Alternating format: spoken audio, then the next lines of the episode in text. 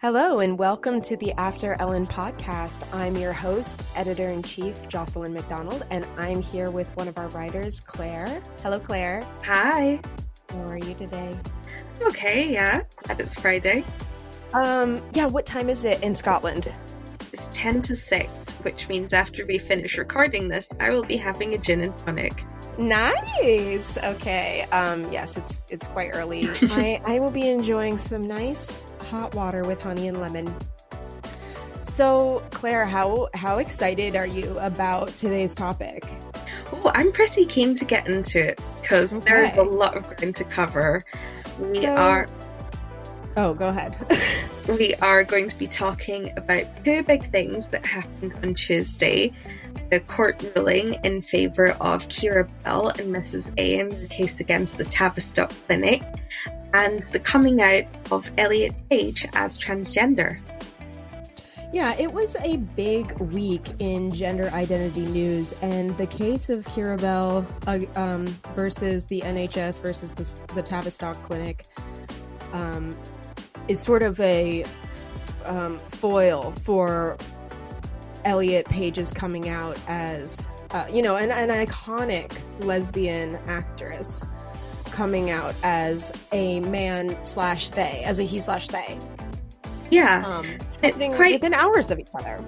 It's quite interesting because if you look at journeys with sexuality and gender identity, they've kind of gone in opposite directions. Like Keira identified as transgender and male and detransitioned and now considers herself a lesbian woman, whereas when actor was known as Ellen Page came out as lesbian and have now transitioned to he they pronouns and the name Elliot. Mm-hmm. Mm-hmm. So Keira, I, I was just listening to an excellent interview with Keira Bell on Meghan Murphy's Feminist Current podcast. So anyone who is interested in hearing her experience from her own um, perspective, you should definitely check out that podcast. It's it goes quite in depth. And what she was saying was that she had been a tomboy. She had started feeling isolated and alienated from the people around her starting at a very young age because she just couldn't fit in and do girly things. She just couldn't bring herself to conform to the expectations of other little girls her age to wear dresses or to play nice or to do any of these things. She wanted to, you know, play with boys or or these stereotypical boy things. And so when she was, gosh, was it 14? Do you remember off the top of your head? 14, she went to the doctor and she had incredibly low self esteem, mental health problems. But instead of picking up on these issues, she was referred to the Tavistock Clinic, where they Well, quick, quickly define, t- tell listeners who are not from the UK what is the Tavistock Clinic? The Tavistock Clinic is part of the NHS Trust, which is the National Health Service in Britain, and it is a gender identity development service. And since 2005, far back as that, some of their clinicians have said in internal review that they have felt pressured to refer patients for treatment too quickly. That's been quite a consistent theme in how they have operated.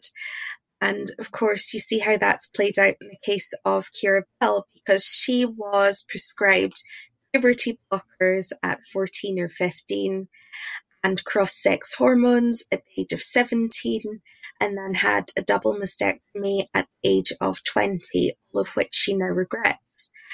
And it seems she's 23 now. yeah, she's 23, has to live with the implications of this for her whole life, like the possibility of never having kids, all these kinds of things because of a decision, medical pathway doctors put her onto when she was a young teenager.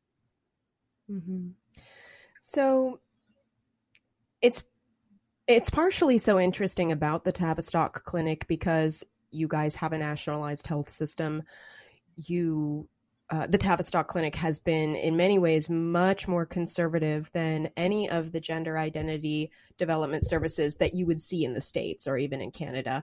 The Tavistock didn't start prescribing puberty blockers until 2016, whereas, you know, you could be prescribed puberty blockers as a preteen, you know, starting as young as 10 years old. In America, um, you know, going back 15 years, we have a much longer history, probably because these are elective procedures for which, you know, doctors can make a shit ton of money. Whereas on the NHS, obviously, all of your taxes go to funding um, funding all of these services. So perhaps, you know, culturally, there was a little bit more of a rear brake applied, to yeah. use a motorcycle metaphor. Yeah, that surprises me about the States, actually. I was aware that if doctors prescribed these drugs, they would profit from it. I hadn't mm-hmm. realized just how young a child could access these drugs in America. It's truly wild. It's truly wild, especially because not only is no one talking about the uh, the implications for sterilizing young children, but not not only are we not talking about it, we're putting the children on national television so that everyone can gawk um, and and you know privately be like, "Wow, this is this is wild." Um, while publicly being like, "Oh yeah, of course, of course you should transition a child because they like to play with boy toys or girl toys." Um, As something I've always found incredibly horrifying about American reality TV, mm-hmm. that children are exploited as a source of entertainment, which yes. they are far too young to be capable of understanding how or why. You see it in things like these shows around little kids being put in beauty pageants. Mm-hmm. It's just mind boggling. Yeah, and in these shows, it's as much about the kids as it is about the stage moms. And we all look at the stage moms and we are laughing at the intensity with which they micromanage their child's, you know, every minute, wakeful minute. Um, but really, that is not, that shouldn't be a source of entertainment. It's disturbing. It's like you're witnessing abuse in real time. And um, instead of, you know, pathologizing it, you're you're you're being entertained by it. It's disturbing. Yeah. And I felt that way about the show around Jazz Jennings as well, because mm-hmm. it's an incredibly difficult thing to have your childhood, your teenage years play out as source of entertainment, mm-hmm. be consumed by millions of people. Never mind complexity of working out your own identity. Like that's hard enough without being in front of a camera all the time. Mm-hmm. And what was done to Jazz Jennings is similar to what was done to Keira Bell, not because Keira Bell has a stage mom. It sounds like Keira's mom was more accepting of her gender nonconformity and she felt that others outside of her family were unaccepting of it and that's why she wanted to you know move forward with transition. But what's similar is that the doctors are so for some reason quick to assume that a minor a child could look into the future and decide it's okay that they could never achieve orgasm or that they they would be fine living with vaginal atrophy. You know things that women experience as a uncommon side effect of menopause experiencing those things as an 18 year old girl and living the rest of your days trying to um to account for these decisions that you made as a preteen. Yeah um, because there is not really any way you can explain to a child implications of well one day you will probably never be able to have a child of your own. You will mm-hmm. never be able to experience sexual pleasure. Like a child has doesn't have the scope to understand a decision of that magnitude. Mm-hmm. Don't know what it means. A child doesn't know what sexual pleasure means, and a child thinks of babies as, you know, having dolls or or or something like that. You couldn't possibly understand the implications of of having such a fundamental human drive deprived of you um, when you're literally in like seventh grade. Yeah. Um, so Keira Bell what another thing that's interesting about Keira Bell's story is that she didn't take a path that a lot of people who get a lot of young children who go into transition early take. You know, a lot of young people discover gender identity through Tumblr and through Reddit forums and it's a, it becomes a self replicating phenomena where um, where adults who've transitioned encourage you to transition to cut off your parents if they don't agree. Other children um, you know encourage you to move forward with not just blockers but then testosterone then um, having your uh, mastectomy or whatever uh, top surgery they call it. Um, th- these are sort of aggressive ways of getting the group that you're in to participate in, um, even more. And it sounds like that wasn't really Keira's experience. She really had very little um, of of that until after she was already trans, and then she was able to observe the other voices that were in the trans community the you know the sort of trans rights activists and the more vociferous voices that are calling for deplatforming, are are calling lesbians gatekeepers, are calling you know anyone a TERF if um, if they even for a moment question the idea that sex is difficult to, to define.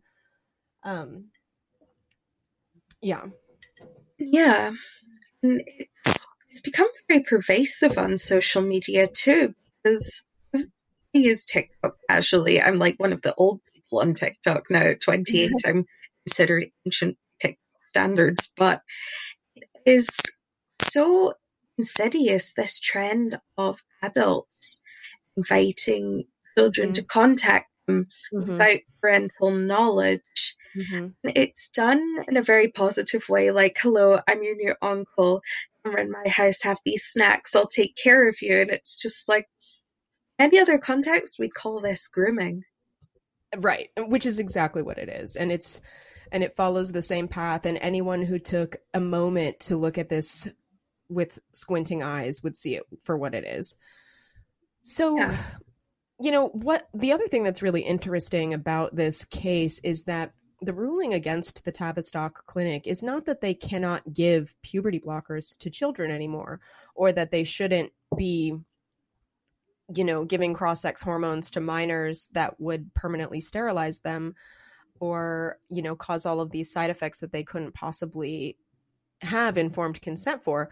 The ruling was simply that more resistance, these, more questioning.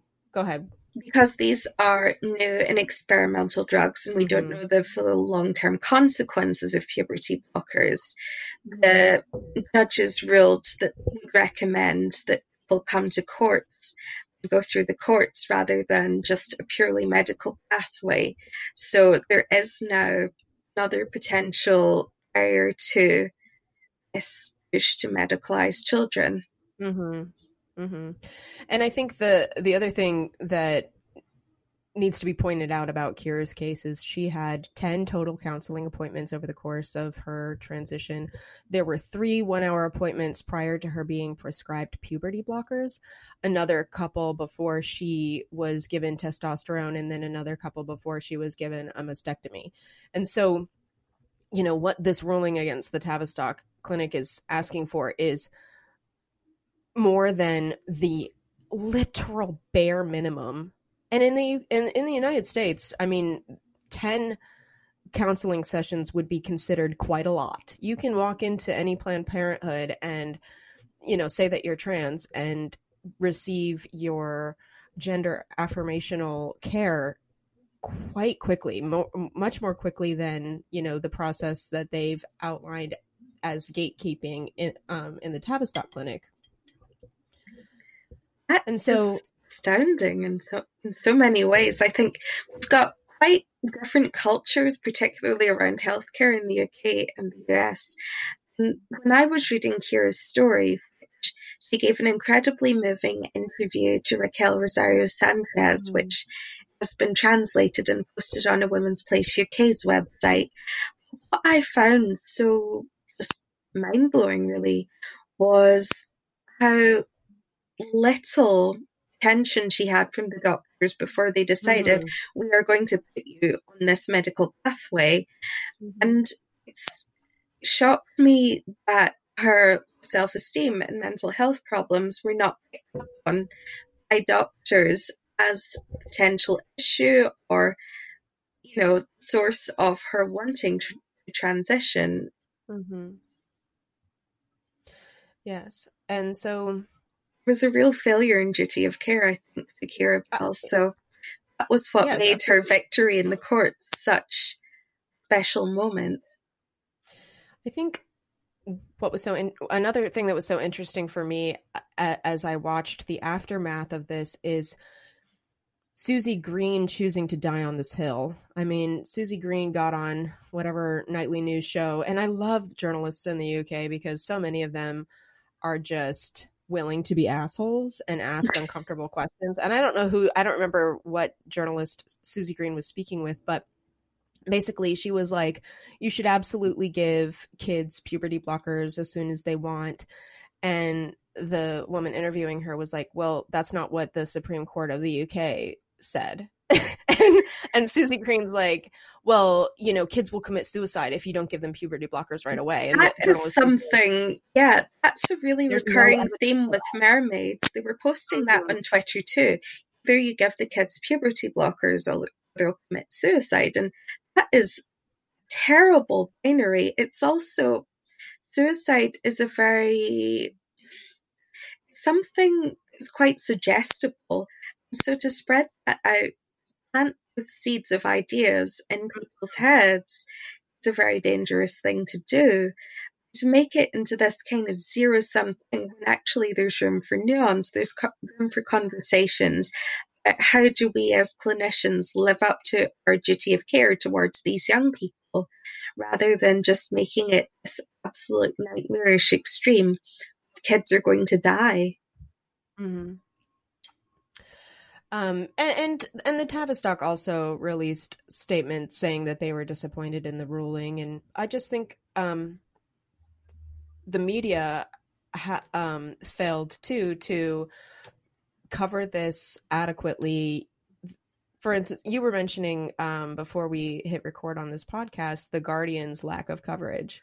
Yeah, they were quite slow to post, and that was something I found quite significant, especially when you saw how quickly their stories about Elliot Page went up. And they recently lost, I would say, one of Britain's finest columnists, Suzanne Moore, mm-hmm. who has been mm-hmm. a feminist writer for at least 20 years. She's brilliant. And she has been writing for The Guardian. Um, her position there became unsustainable after 338 of her colleagues started a campaign of targeted harassment. And then she left afterwards. And she said one of the reasons she decided to go was because they have known for years all of the things that were uncovered in the Bell ruling at mm-hmm. court, but were not allowed to report on them, even as a case of medical malpractice. And that's just, there aren't really that many issues where investigative journalism is just quashed at every editorial level like that. Which well, what's the point of astounding? Not questions. I mean, the spirit of investi- investigative journalism is supposed to be that the truth is the ultimate um the the reason for your pursuit in the first place and it doesn't matter what that truth ends up being that's yeah. what you it, it, whether it you know goes against society's values or mores or whatever or or your own. If you've discovered you know um, facts if you've uncovered facts then you have to report them. And these facts they've been out there for a long time since 2005 clinicians at the tavistock clinic have said they are concerned about how quickly they're pressured on a medical pathway. Mm-hmm. That's just been such a consistent finding. There have been whistleblowers, there have been reports, and yet there has been a relatively small amount of coverage around that. And the question of what's covered and why is quite interesting to me because I can absolutely understand like Elliot Page is a globally recognizable actor, they're famous. Um, so yeah, they're going to be considered newsworthy. It seemed really significant to me, but also kind of sadly predictable that Keira Bell, who is not famous, she's not mm. white, she's not rich, she's not any of these things. And so yeah, she's not who would be defined as newsworthy by our society compared to Elliot. But at the same time, I think another reason this disparity in coverage was because Keira's story does not fit into that feel good right. box. It's a complicated and painful story. It's difficult. It raises serious questions about what happens when we as a society or medical professionals fail in our duty of care towards a young person. Mm-hmm. Yeah. So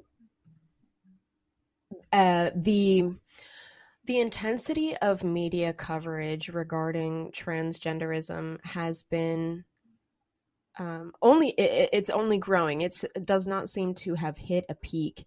And so, for the media to have this different angle that would obviously generate controversy, you would think that they would make this ruling against the Tavistock Clinic front page news.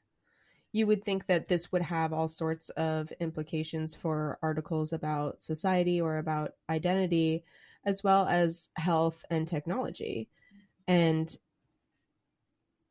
instead, the it, it seems like the like you were saying, the narratives that the coverage of trans identified people are actually acceptable to the media is just coming out stories over and over and over again, coming out stories. Because they end up with the the affirmation that someone's living their authentic truth or that someone's life is about to be returned you know turned around someone who was living in hiding in a prison of um you know trans closetedness is suddenly free um that that is a story that can be told countless times but the story of one woman who whose life was turned upside down by this and who's since you know had organized efforts to turn to turn that around and prevent it from happening to other young lesbians or or any young person um yeah. is just horrible i think that's the difficult thing. The transitioner stories, um, maybe because they run completely counter to this positive and happy narrative of a coming out, they um, require you to really think a bit more deeply about how gender functions in this society, or what if it's not just quite straightforward and simple as a happy coming out story? What happens after that? Um, it's it's a more it's challenges us this idea that gender is not quite as simple or straightforward a mm-hmm. path as we thought. Mm-hmm. Well, the media says the, the media and trans rights activists are united in one narrative around detransitioners, and that is one, detransitioners don't exist, and two, two if, detransitioners were never really trans in the first yeah. place. Yeah. So either there aren't there aren't any or they weren't really trans. And I guess the third thing is that the the detransition narrative is a conservative ploy to discredit the legitimacy of um, a born this way gender identity. It's wild think if it was a conservative ploy, would really have picked a young black lesbian as the face right. of this? Like, right. yeah, doesn't seem the likeliest choice. Um, yeah, and and I mean, if you look at most of the other detransitioners, they're mostly young, mostly lesbians. Um, although I'm sure we'll we'll start to see detransitioners across every, across every spectrum of um, gender expression, sex, and class identity because of the sheer number of people who are are jumping into this and then uh, and, and not being met with any kind of backstop. I mean, if anybody could just ask the question, you know, do you want to do this because you are depressed or because you don't like your life? Yeah, and that's the thing. There has been such an incredible rise in the number of referrals of girls for transition treatments. It used to be that the majority of transitioners were male to female, but in the last decade, that balance has shifted dramatically.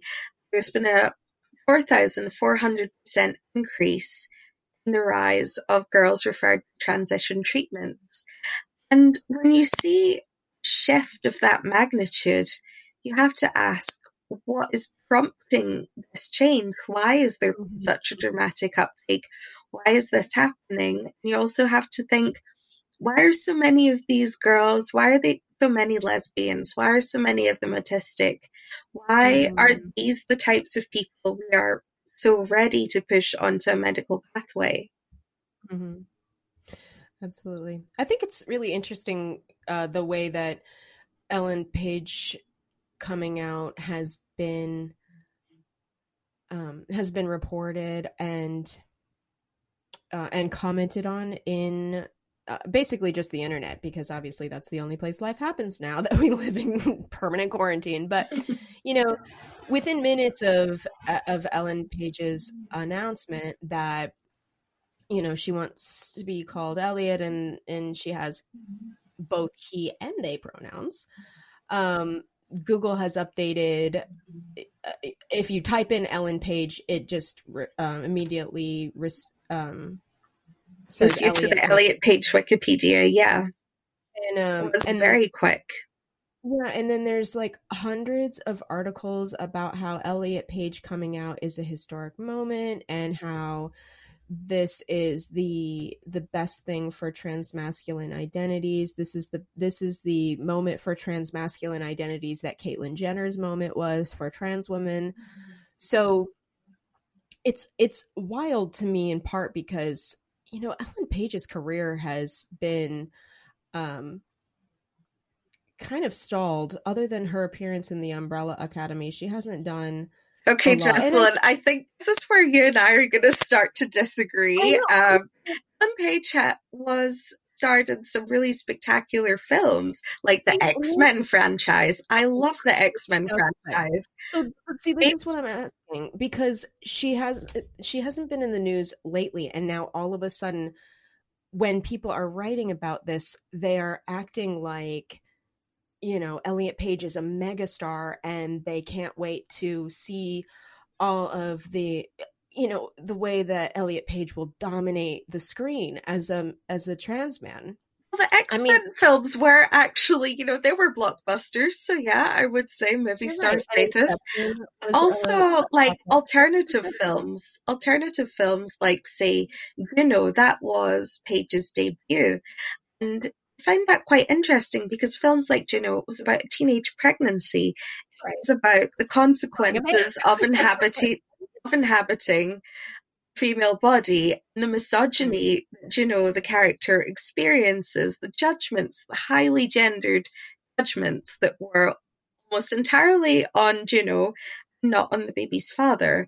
And that mm-hmm. film, a really touching way, pointed out a lot of the sexist double standards that permeate our society.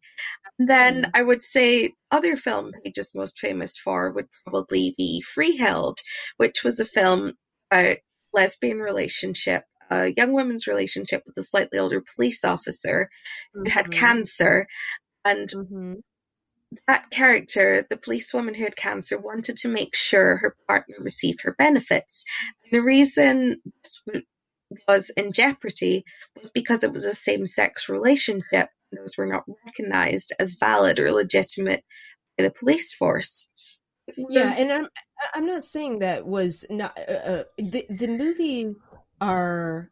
Yeah, they all. I mean, my point is they all have quite powerful like, themes, though. And absolutely, and you know, I I love hard candy, and I think just to um, it was just good. Like, Juno, that movie is about what it means to inhabit a female body. I mean, it's about a teenage girl who traps a predator. And that story is only compelling because fucking teenage girls are always getting trapped by predators.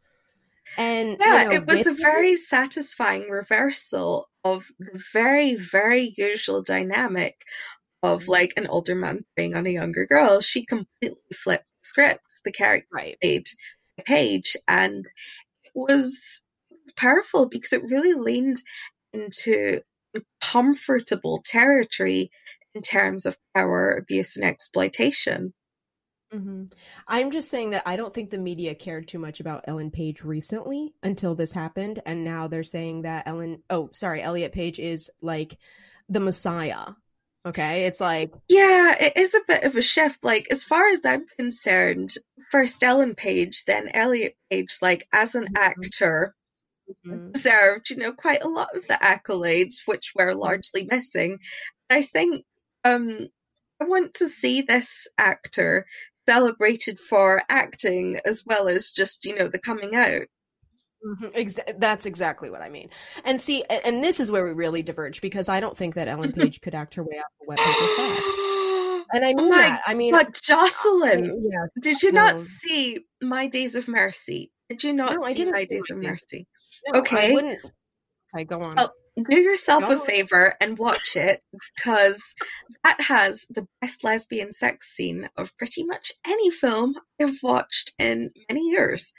So And when yes, and you and you said as much in your review for After Ellen, you you gave it a a very um I gave it a review. positive review, yeah, because it was powerful. I mean, okay, there was this plot centered around um, the activists against death penalty, and it was a very Mhm. compelling political story. It was quite sad. It was very sad, actually, because it was a family that had been torn apart by male violence. It was also a very compelling love story between Page's character, who was a young woman with very little money, very little social power, whose father was Mhm. incarcerated for her mother's murder. And then on the other side, advocating for the death penalty, you had Kate Mara playing Mhm. this very polished pearl and twin suit wearing conservative young woman with bleach blonde hair and a whole lot of money going to law school. And they were like at opposite ends of the political spectrum. There was still this sizzling attraction between them. So it was, you know, it was a good film on a number of levels. Mhm. Um yeah, I mean I should probably give it a chance just for the what is apparently the best lesbian sex scene. That that alone should make it worthwhile. Should like know- afterwards, I really needed a minute. Oh, oh man. Well, I I should give it a try. You know, my um well, yeah. I just I still and will never stop thinking about the the sex scene in Disobedience where Rachel Weisz spits into Rachel McAdams' mouth. I mean, it's the best. I Like, mean, I've read the book, I've not seen the film, but they left that part out of the book. Oh, really? um, yeah, no, I think there was like a lot of improv going on. Um, I think that, that it was, yeah, it was a pretty intimate moment for the actors. Um, I'll say. so, you know, even before Ellen Page came out as a lesbian in 2014, she had a dedicated lesbian fan base because of these roles like Juno and Hard Candy and um, Wh- Whip It, where And Kitty Pryde and X Men. Yeah, and so the characters were powerful women. They were assertive and um We're bold. also women that didn't fit quite neatly into the box of what Mhm. Hollywood usually does to female characters. So I always felt like Page was an interesting actor to watch. Mhm. And so when she came out as a lesbian in 2014, it was this huge deal for the lesbian community. It was like affirmation of a beloved actor who everyone kind of shipped uh, or or you know wanted to be a lesbian and then she was and it was like, "Oh my god, this is breathtaking. You know, this is the best thing ever. And I think that one of the interesting reactions is when Elliot Page came out as a man.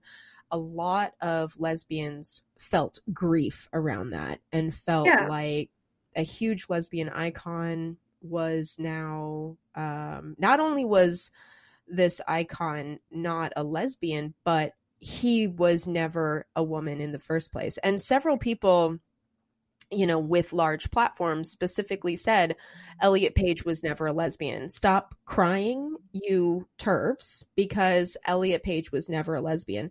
Even though Ellen Page came out and said, I'm gay on a stage in front of, you know, on the world stage, in, in addition to on the stage representing HRC or whatever in 2014.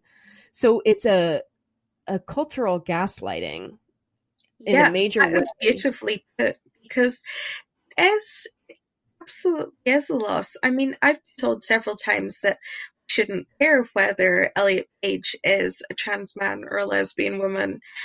Um, like it shouldn't matter. If that were true, none of us would find it significant when an actor came out in the first place. Like we still live in a world Mhm, where exactly. homophobia runs rampant and is continues to be even in big 2020 a powerful thing when someone uses their platform to say i'm gay i am lesbian and takes away a little that stigma like that's why we care when someone comes out that's why we kind of have that space in our hearts for lesbian icon like page and so us yeah it absolutely does feel like loss and mm-hmm. I think like Well, and trans and queer people understand this, or they wouldn't give a fuck when anyone comes out as queer or trans.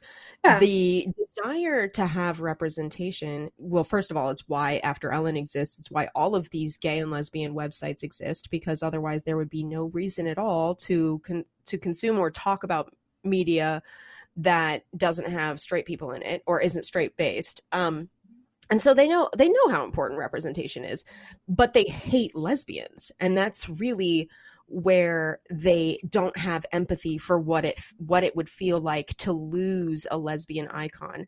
They they hate lesbians. They see lesbians as gatekeeping the experience of of sexuality. I mean they don't believe that that sexuality is anything other than fluid. They don't believe that there is such a thing as people who are exclusively attracted to one sex or the other because they don't believe this is real.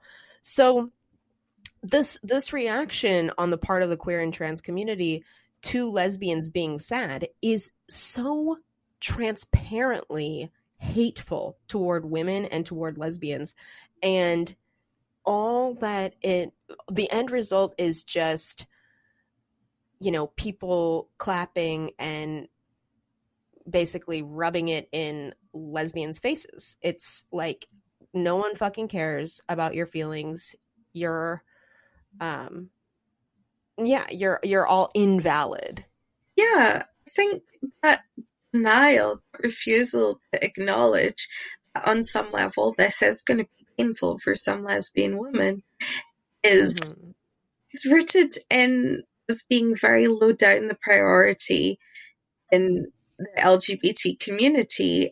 And I think the reverse were true, if say trans man had decided, you know, actually fuck it, I'm a lesbian woman, I think Mhm. we would see quite a few transgender people in the community queer people in the community being like, this hurts. And, you know, I Right. think I would like to think be a big enough person that I could say, yeah, I understand why this is painful for you.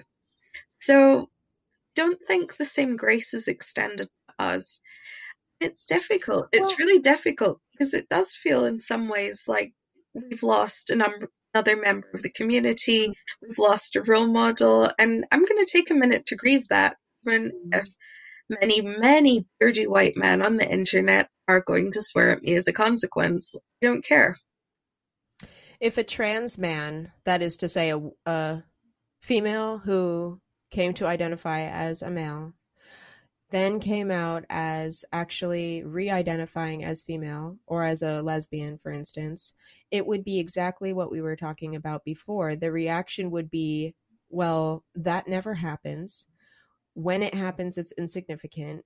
Or you know, you're just doing this to undermine transness and you were never trans in the first place. And so the their reaction, you know, we're sitting over here feeling grief because the lesbian community is losing uh, an icon a daikon like they would be enraged yeah. at the audacity of a woman having called herself trans in the first place when clearly she was never trans if she was going to re-identify as a woman later it's, it's a difficult thing because Elliot Page is in what was formerly a lesbian marriage, which now, if Elliot Page is a man, that the straight marriage, it's a heterosexual marriage. Um, that is, to me, my thinking, it's quite difficult thing to absorb. Mm-hmm.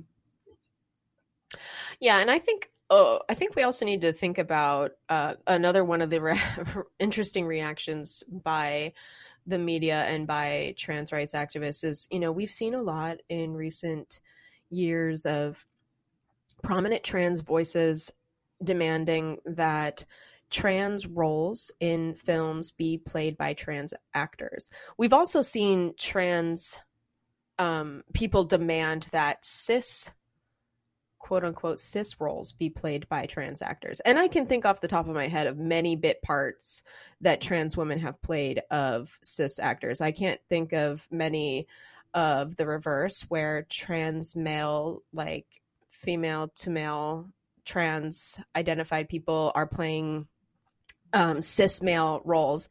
And so, you know, when we think about what is El- Elliot Page going to play now, this is pretty problematic. First of all, Elliot Page is currently in a show and the role is a woman, right? I mean, I haven't seen Mhm. have you seen Umbrella Academy? If not, Okay, well, I'm pretty sure that uh the character Vanya is a woman yeah, and and and I think that because I've seen I've already seen articles that are like Umbrella Academy fans are upset, confused, whatever as to how Elliot Page is going to return as the same character. Like are they going to transition the character or is she actually going to be playing a woman even though she's a trans man?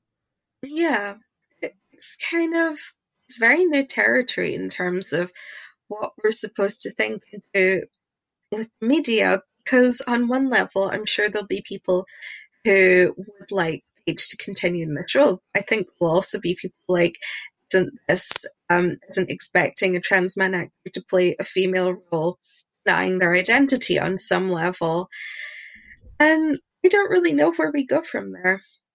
Mm-hmm. So we've seen, we've already had the opportunity to see this play out a few times when a, a character who uh, um, changes their identification after filming. And so one one good example I can think of is in Good Girls. There is a young Mm, butch lesbian character um, who is who transitions um, in the second season and and in real life um, transitioned and so the character had to transition. And it was a really convenient plot point because all of a sudden you know there's all the monetary concerns of the of uh, that come along with hormones and treatments and such like that. So it was actually a, a perfect plot device and it made a lot of sense for the character's motivations. Um, then there's asia kate dillon who came out as non-binary. I think that um gosh her role was on and billions just in black. Was yeah uh, but i don't think that she was non-binary when she was on um when she was on orange is the new black? Yeah, I think the announcement of the coming out was after that. Yeah. hmm yeah and so that was and so that was in billions um and so i don't know um how asia kate dillon's career is going i mean th- this is another actor who like sucks the life out of every screen. I mean i don't think that asia kate dillon could act to save her life but um you know when when we look at elliot page's potential roles you have a few non-binary roles that will no doubt be either side characters in um in prestige television we're going to see plenty of those roles but they're probably not going to be leading roles. You have the opportunity for leading roles in indie films that are about coming out as non-binary or trans or about the struggles of being non-binary or trans the same way we see you know opportunities for movies that are about being lesbian like in the recent happiest season because this is a you know a prominent lesbian movie. It's a it's the only lesbian rom-com. Well it's not the only lesbian rom-com but it's one of very few lesbian rom-coms and it's about coming out. Mm-hmm. um, so there's not going to be a lot of roles um, for a five one actor who is extremely tiny and extremely effeminate looking and um, to to play a leading man. You know we're not going to see um, i don't know how we would see elliot page in leading man roles i think that- be honest i have to confess i'd rather see a film with elliot page in a leading man role than say like chris pine chris evans uh-huh. chris uh-huh. hemsworth any of the infinite boring white dude Chris's there are in right, Hollywood. Right, right. So like I I would be up for watching those films if they mm-hmm. happened. Mm-hmm. I, I, don't know. I'm not sure. Like it really depends partly on what each wants to do career, but also what roles are on offer. And I think you hit on a really good point because there are so many limitations in all LGBT storytelling in the mainstream. We get really, really hung up on the coming out stories. Mm-hmm. And it's the same like black characters. Hollywood has this absolute fixation with black suffering. So, like, yeah, we're going to tell black stories, but they're going to be about slavery or they're going right. to be about violence against black people. You don't think this is true for pretty much every kind of marginalized or minority group um, there's still such limitations on what stories we are allowed to tell and how. And I think, like many actors, Page will probably continue to come up against that in their career. Yeah, which is a mm-hmm. shame. Mm-hmm. Yeah, I mean, just taking a look at like Ellen Page's roles. I mean, I'm uh, Inception was a huge movie. Yeah. Um, obviously the um X Men movies were huge. Thank you. I am glad you're giving X Men the respect it deserves oh, as oh, a franchise. I mean, yes, I mean, I I don't watch a lot of superhero movies, but I understand that they gross millions and millions of dollars. But you know, let's see, like X Men. X Men's popular because it was a brilliant analogy for like being gay or being black that do we go with liberal ideas endorsed by Professor X of trying to win over people and be respectful, or do we be like Magneto and say, fuck the system, I'm taking this down, mutant liberation? And that is a brilliant metaphor, like based on the relationship between Martin Luther King and Malcolm X. And yeah, anyway, it's political, which is why I like it rather than the superhero thing. Yeah. Um right. Okay. So it looks like my days of mercy grossed Is this right? Could this be right? Um 51 51 million? Oof. I, um, well, I'm always astounded when I read these things of just how much profit is in it.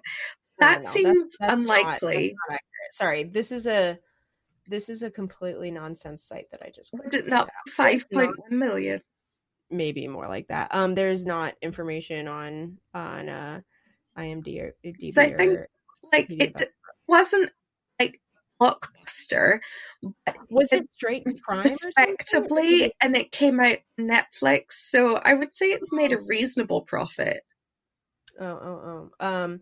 Well, you know when we uh, uh yeah, so it did go to cinemas. I mean, basically the uh the reason that I care about numbers like that is it essentially tells us how many people watched it, not like how worthwhile the film yeah. was. But in terms of the reach, I don't think that um I think it's going to be really hard to come up with roles that are um that are on the level of her fucking role in Inception mm. Elliot Page. I just think that most of the parts that are available are going to be side characters or they're going to be specifically about um about those trans specific or non-binary specific struggles and um you know what matters to me about that is when liberals come out and say, well, if there's not enough trans narratives and non binary narratives, it's because the industry needs to change.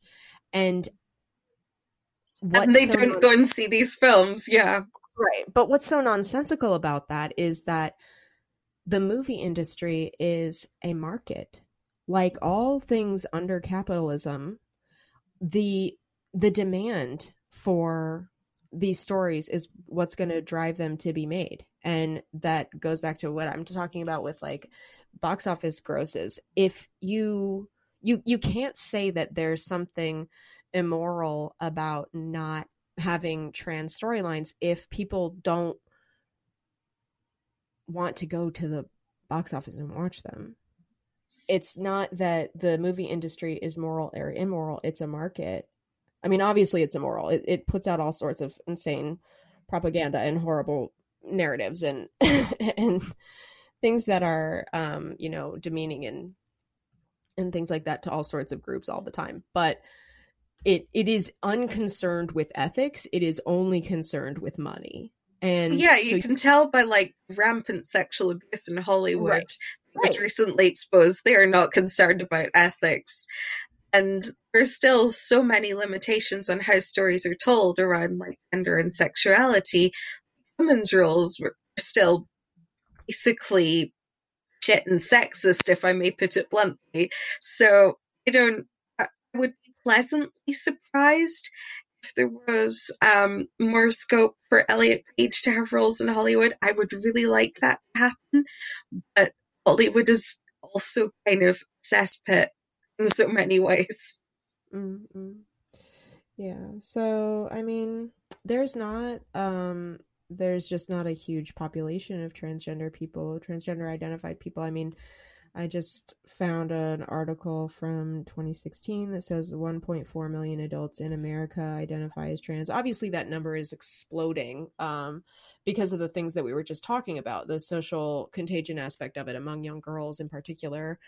Um, but you know when we when we talk about the hollywood needing to change to um to create more of these narratives there's just there's going to be a lag in that the majority of people watching movies are not uh craving those storylines. And and it's the same reason that we have hardly any lesbian movies. It's yeah. because the majority of people aren't lesbians. They're straight. Which is why we have a lot of kind of low budget indie films, which right. I don't know. I think if you could attach a name like Elliot Page to a small or indie project, you have the potential to radically alter its reach. So maybe maybe it could work out as a positive. Yeah, and and you know, Elliot Page is entitled to do whatever with their life and their career. It doesn't um have any limitations in scope. I just think that the the most interesting thing about this is the way people react to who is allowed to play what roles and what roles are even going to be available. Yeah. And that's been quite controversial with lesbian stories too, like in terms of should it be a gay actor, should it be a lesbian actor? Is it okay for a straight play a lesbian character? Um especially considering that lesbian actresses are kind of pushed out as a consequence of sexuality becoming known within the industry. Mm-hmm. So that came up as a bit of a theme in Ratched while we were covering it. Like oh, yeah. Cynthia Nixon and Sarah Paulson were talking about what a difference it made for them to be behind the screen. Cynthia mm. Nixon's character was meant to get killed off quite early on, she mm-hmm. is surviving and she is thriving because they went to the team and said, "You cannot do this. This is just yeah. recreating dead lesbian character trope." Yeah, yeah, right. So and, yeah, and I mean, there's the option for Elliot Page to direct and to produce, and it's not only about acting. Certainly, life is long and careers are winding and wild, but it is very interesting the the media hubbub that has been created around this. One thing I'll be interested to see what Elliot Page is what 33 years old now. Will mm-hmm. that thing of um, all the roles drying up when you turn 40 happen? Right. Or yeah. because Elliot has transitioned, will the Hollywood studios oh. like actually this is a man you can still have roles? Wow, that's a good point. Yes, that will be interesting to see play out. I hope will... that I hope that Elliot Page's career continues to you know thrive, but I also hope we can ha- we can stop doing that thing where we decide because straight men think a woman is fuckable when she is no longer like looks like she's twenty. Um, we stop casting them, you know. Mm-hmm. Yes, absolutely. Yeah, honestly, um, yeah, it'll be interesting to watch it play out. I mean, I'm much more interested in Keira Bell, and I wish that we would see that play out in a greater degree of spotlight. I don't know how to get people to care about children being um, ritually sterilized. Well, I think there's government. also the issue of the incredible, just how controversial this topic has become. Because, like, a lot of journalists in the UK will have seen what happened to, to Suzanne Moore and mm-hmm. think I could speak up at cost. And I think you've got that in pretty much every industry. People who maybe feel a bit conflicted about the idea of medicalizing children, mm-hmm. but also are worried about um, things that have happened to women who have spoken up against this, like adopting, the death threats, the rape threats, the loss of jobs. It, it's just completely um, cost attached is incredibly hard to bear. Mm-hmm. So I can understand why would people reluctant to speak up, raise their mm-hmm. voice. Mm-hmm. Um, yeah, and I, I look forward to the conversation being expanded to the United States the way it has in the UK. I mean, the the energy level in the UK for people to question and to push back against uh, gender identity as a concept has just been so much more robust than it has in the states ever. And i think and, and what's so disturbing about that is that i think there's going to be thousands of keira bells in america yeah. um, there's, there's going, going, to be plenty more keira bells in the uk as well there's going to have to be class action lawsuits against these clinics that refer children to puberty blockers under the age of consent and to cross sex hormones under the age of consent before anyone will finally start questioning if it's appropriate to um to believe that you know gender is a lobe in your brain and everyone is born in the right body or in the wrong body. And if you're born in the wrong body, we immediately need to medically intervene with surgery. And there's a really poignant thing that Keira said in her interview. She said, There was nothing wrong with my body. All I needed was somebody to tell me that there was nothing wrong with my body. That's heartbreaking. Yeah. Yeah. Yeah. We need to um, tell more people that, but it's not um, profitable. So no, there's no money in that for the doctors in the United States or mm-hmm. indeed for big lobbying organizations like Stonewall. Mm-hmm. Or or here at HRC or um, ACLU even and yeah, there's a lot of there's a lot of money to be made in saying the opposite in, in saying that there is such a thing as being born in the wrong body and that your true authentic life can be accessed through medical engineering. Yeah it's such it's difficult i think because we live in a time where beauty standards body ideals are becoming less realistic and more restrictive than ever before like photoshopped images are everywhere. Editing on social media accounts, like pictures, influencers post, they all give kids such unrealistic body standards. Mm. I think, I don't think it's a coincidence that we're seeing such a huge increase in the number of people who believe they've been born in the wrong body at a time where body ideals are just becoming so polarized and excessively gendered.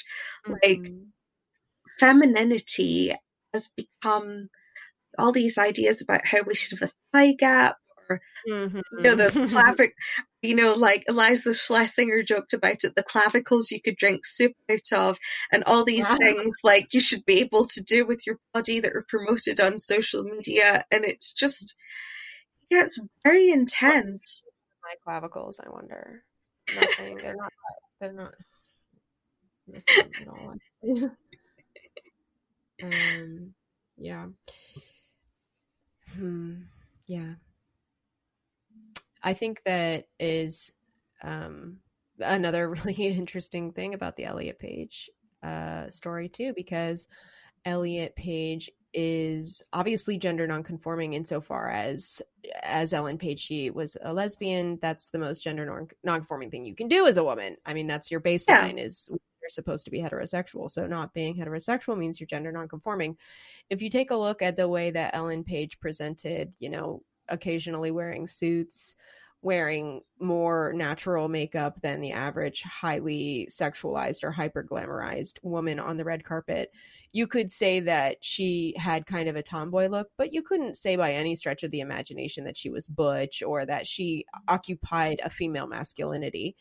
And yeah, so that's accurate ordinarily when we see people coming out as trans uh, uh, when we see women coming out as trans we often see them having a long history of being masculine um presenting look, or if you look at the like paparazzi shots of Elliot Page back in the Ellen mm-hmm. days um quite often wearing very loose t-shirts a baseball cap very baggy trousers and boots like i think Possibly the widely circulated images of Ellen Page with light makeup and the kind of mm. slightly androgynous suits.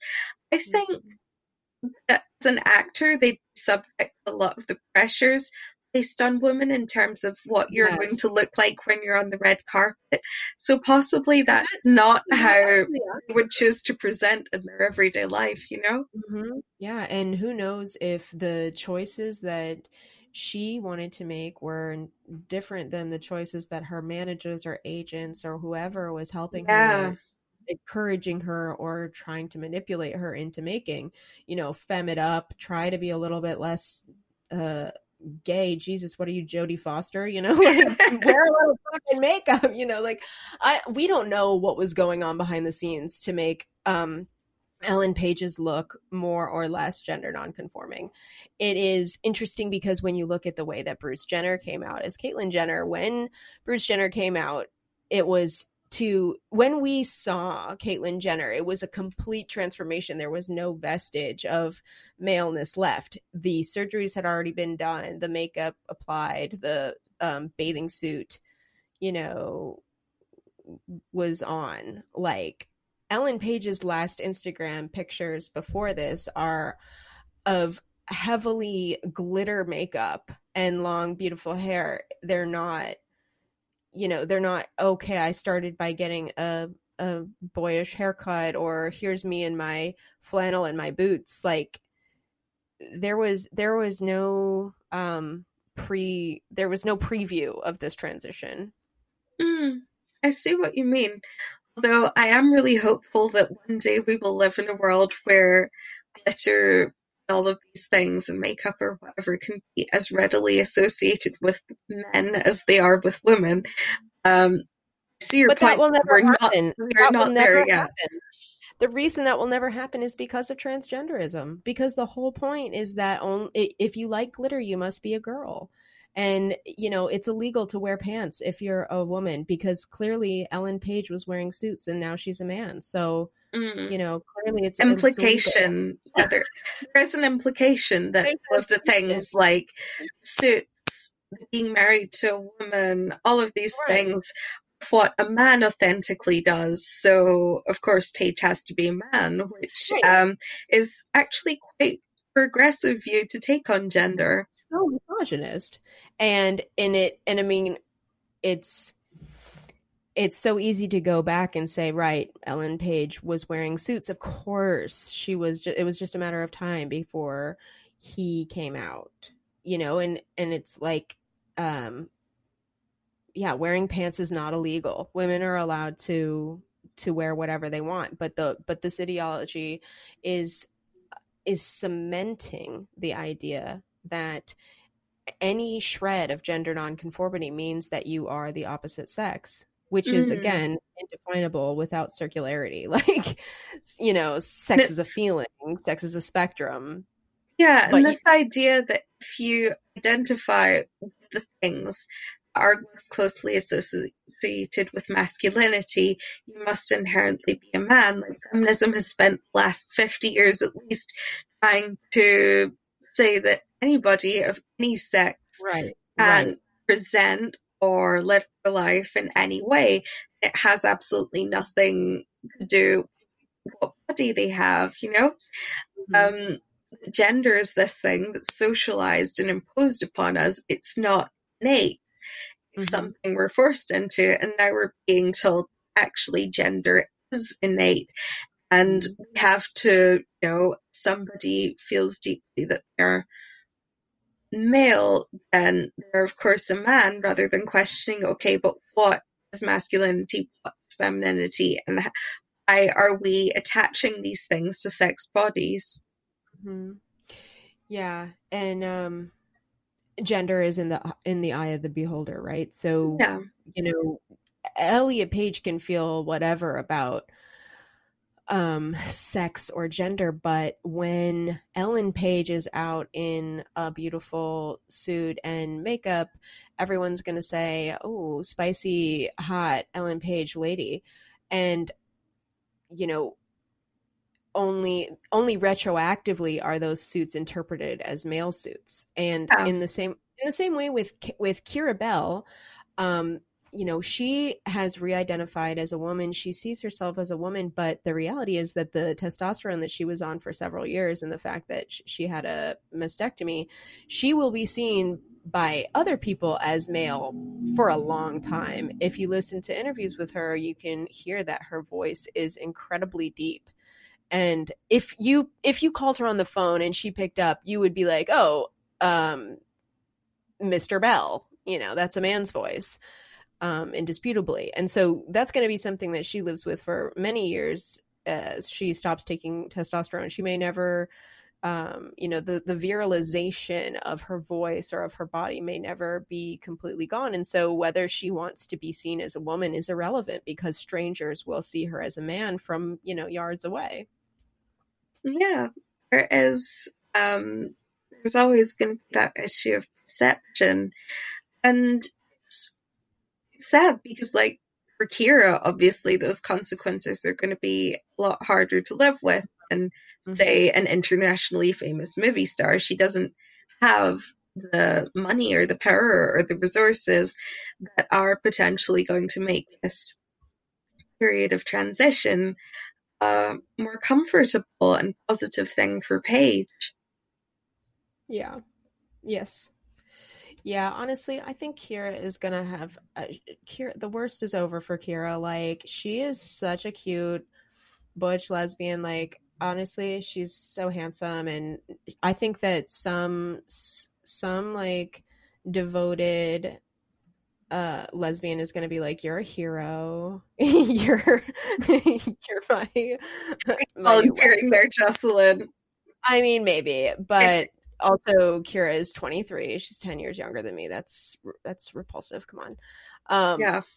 I I sound like a cradle robber and a and a lecher when I talk about that. But no, she's like I think she's going to um she's going to have uh, a a much better time now finding love or, or being loved and appreciated for who she is, regardless of, you know, the virilization of her voice or other superficial things like that. I think that absolutely um, her beauty is very easy to see as a as a person, not specifically, you know, her looks.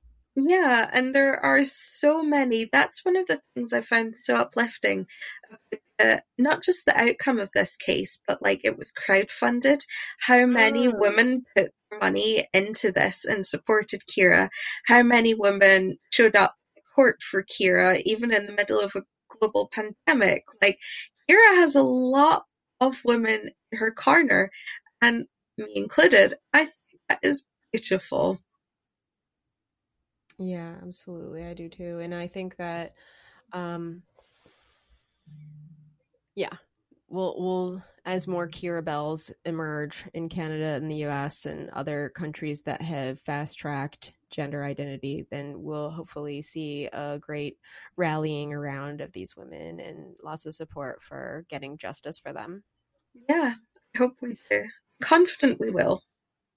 So, have we anything left to say about uh, these these gender identity issues, Claire? Hmm. Just that even though they've gone in different directions, I absolutely wish Keira Bell and Elliot Page well on this new chapter of their lives. That's very sweet. I agree. I think I, I just hope everybody um, is very satisfied with the lives that they're uh, building for themselves because you only get one chance at life. So you got to do it right the first time, pretty much. Um, okay, well, this has been the After Ellen podcast. This was a really long one. I I just want to say thank you to Melina, our podcast editor, who's got a lot of work cut out for her today. Um, thank you so much, Claire. This was a really good discussion, and uh, my um, I feel like my um, perspective is so challenged by yours since we agree on so much and then we disagree so violently on other things. Yeah, when it comes to pop culture, you and I just have wildly divergent tastes. Yeah. Um, but I appreciate you so much. And thank you so much for, uh, for, for all of our listeners for giving us feedback and letting us know what you think of these podcasts and, um, you know, give us review on iTunes and like, click, subscribe, all that that shit. Thank you. Thanks so much. Okay, bye bye.